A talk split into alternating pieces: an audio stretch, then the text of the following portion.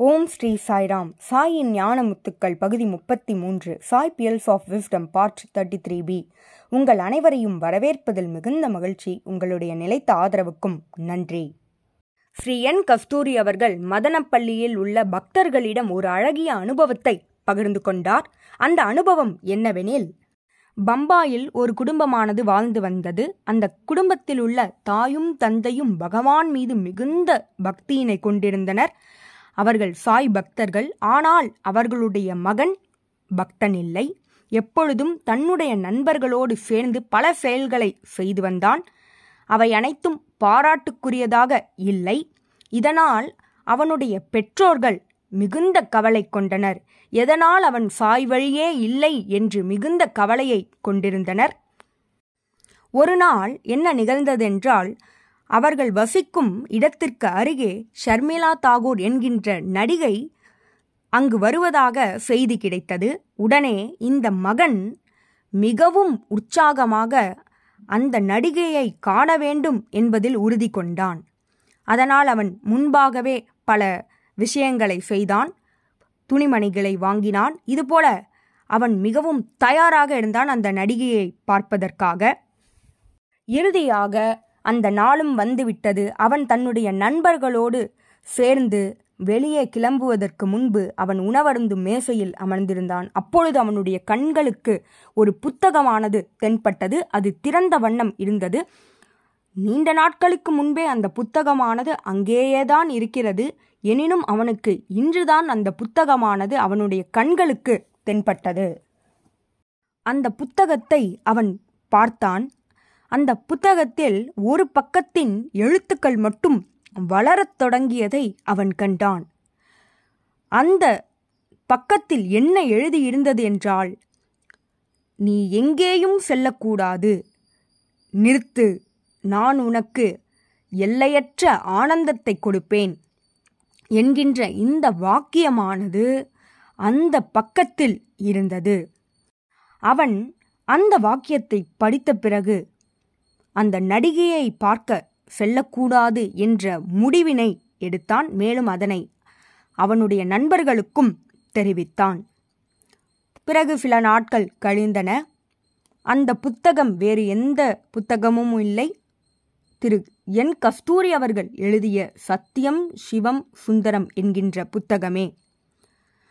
அந்த பையனுடைய அம்மா என்ன செய்தார் என்றால் அந்த புத்தகத்தை அவன் ஓர் நாள் படித்து விடுவான் என்ற நம்பிக்கையில் அங்கு வைத்தார். அவன் சாய் பக்தனாக ஆக வேண்டும் என்ற நம்பிக்கையில் அங்கு வைத்தார். இத்தனை நாள் அந்த புத்தகத்தை அவன் ஏறெடுத்தும் பார்க்கவில்லை. ஆனால் இன்று அவனுடைய கண்களுக்கு எழுத்துக்கள் பெரிதாக தோன்றி அவனை ஈர்த்து அவனை அந்த வாக்கியத்தை பகவான் படிக்கச் செய்தார் என்றுதான் சொல்ல வேண்டும். அவனுடைய வாழ்வின் திருப்பு முனையானது இங்கேதான் நிகழ்ந்தது. அதன் பிறகு இரண்டு மாதங்கள் கழிந்தன. ஊட்டியில் கோடைக்கால வகுப்புகள் நடைபெற்றது. அதில் இந்த பையனும் கலந்து கொண்டான்.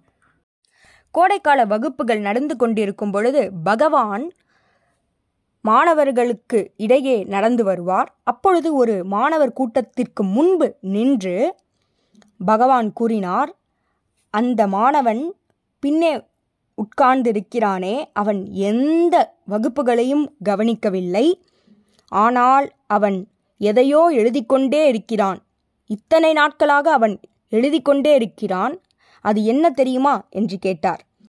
பிறகு சுவாமியே கூறினார் அவன் என்ன எழுதுகிறான் என்றால் லிகித ஜபம் ஓம் ஸ்ரீ சாய்ராம் ஓம் ஸ்ரீ சாய்ராம் என்று இத்தனை நாட்கள் எழுதி கொண்டு வருகிறான் என்று பகவான் கூறினார். மேலும் சுவாமி கூறியது அந்த பையன் யார் தெரியுமா? அவன் பாம்பேவிலிருந்து வந்திருக்கிறான். மேலும் அவன் நடிகையை பார்க்க வேண்டும் என்று முன்பு நினைத்தான். ஆனால் அவனை நான் இங்கு வரவழைத்து விட்டேன். அவனை நான் முழுவதுமாக மாற்றிவிட்டேன் இன்று அவன் சாய் பக்தன் என்று பகவான் கூறினார்.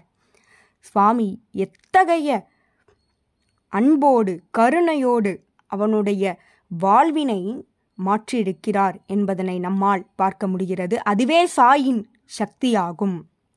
அற்புதமான நிகழ்வினை திரு என் கஸ்தூரி அவர்கள் மதனப்பள்ளியில் உள்ள பக்தர்கள் முன்பு பகிர்ந்து கொண்டார். அடுத்ததாக நாம் பார்க்க இருக்கும் நிகழ்வு இது பல ஆண்டுகளுக்கு முன்பு நடைபெற்றது. பேராசிரியர் அனில்குமார் அவர்கள் பிருந்தாவனத்திற்கு சென்றார். அப்பொழுது அவர் பகவானுக்கு அருகில் இல்லை. அதாவது அவர் எப்பொழுதாவது தான் வந்து செல்வார் தசரா நேரங்களில் அவருக்கு பேசுவதற்கு வாய்ப்பு கிடைக்கும். அது போன்ற காலத்தில் ஒருமுறை சுவாமி அனில்குமார் நீ வந்து இந்த திருமணத்தில் கலந்து கொள் என்று பகவான் கூறினார். அதனால் அவரும் அந்த திருமணத்தில் கலந்து கொண்டார். அது யாருடைய திருமணம் என்றால் வேங்கடகிரி ராஜா குடும்பத்தினரின் திருமணம் அது. வேங்கடகிரியானது நெல்லூர் மாவட்டத்தில் இருக்கிறது ஆந்திர பிரதேசத்தில் இருக்கிறது. அந்த திருமணத்திற்கு பிறகு உணவு வழங்க வேண்டும். அனைவரும் உணவருந்தும் மேசையில் அமர்ந்திருந்தனர். அங்கு எல்லோரும் அமர்ந்திருக்க பகவானுடைய மாணவர்கள் அனைவரும் ஒவ்வொருவருடைய கையில் ஒருவர் சாதம் வைத்திருந்தார் ஒருவர் சாம்பார் வைத்திருந்தார். இதுபோல அனைவரும் அவர்களுக்கு பரிமாறுவதற்கு வந்திருப்பவர்களுக்கு பரிமாறுவதற்கு தயாராக இருந்தனர். அப்பொழுது சுவாமி அனில்குமார் அவர்களிடம் அனில்குமார் இங்குள்ள மாணவர்கள் அனைவரும் வாழ்க்கையின் இந்த முக்கியமான அம்சத்தை கற்றுக்கொள்ள வேண்டும். அதுதான் சேவை. அனைவரும் சேவை செய்தாக வேண்டும்.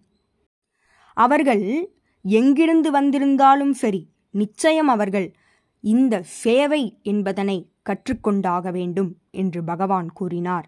மேலும் சுவாமி அந்த மாணவர்களுக்கு எவ்வாறு பரிமாற வேண்டும் என்று அறிவுரை கூறினார். சுவாமியே அவர்களுக்கு எவ்வாறு சேவை செய்ய வேண்டும் என்பதனை காட்டினார். நிச்சயம் இது போன்ற மாணவர்களை எங்குமே காண இயலாது என்று பேராசிரியர் அனில்குமார் அவர்கள் மகிழ்ச்சியாக இந்த அனுபவத்தை பகிர்ந்து கொள்கிறார்.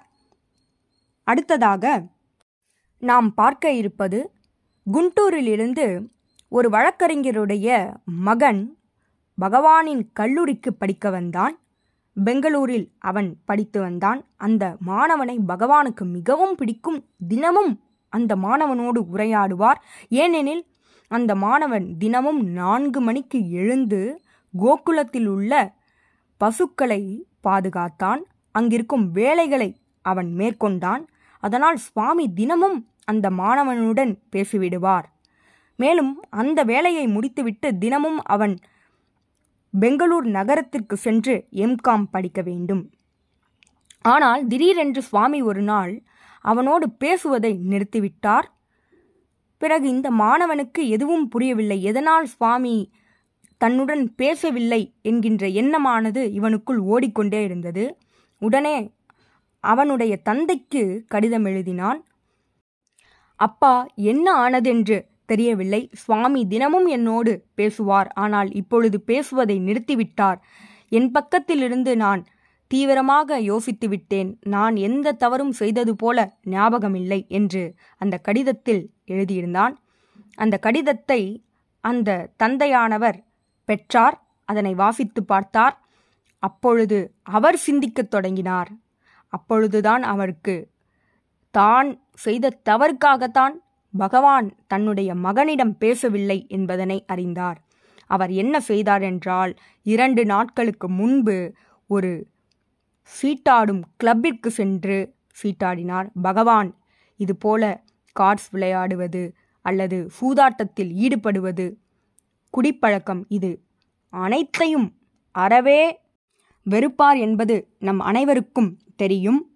உடனே இந்த தந்தை என்ன செய்தார் என்றால் ஒரு கடிதத்தை எழுதினார். என்னை மன்னித்துவிடு பகவான் உன்னுடன் பேசாததற்கு காரணம் நான் செய்த தவறே. இனி நான் சூதாட்டத்தில் ஈடுபட மாட்டேன். இது சத்தியம் என்று ஒரு கடிதத்தை எழுதினார். இந்த நிகழ்வானது நடந்த பிறகு அதாவது அந்த மாணவன் அவனுடைய தந்தை அனுப்பிய கடிதத்தை பெற்ற பிறகு சுவாமி அன்றிலிருந்து அந்த மாணவனோடு பேசத் தொடங்கினார்.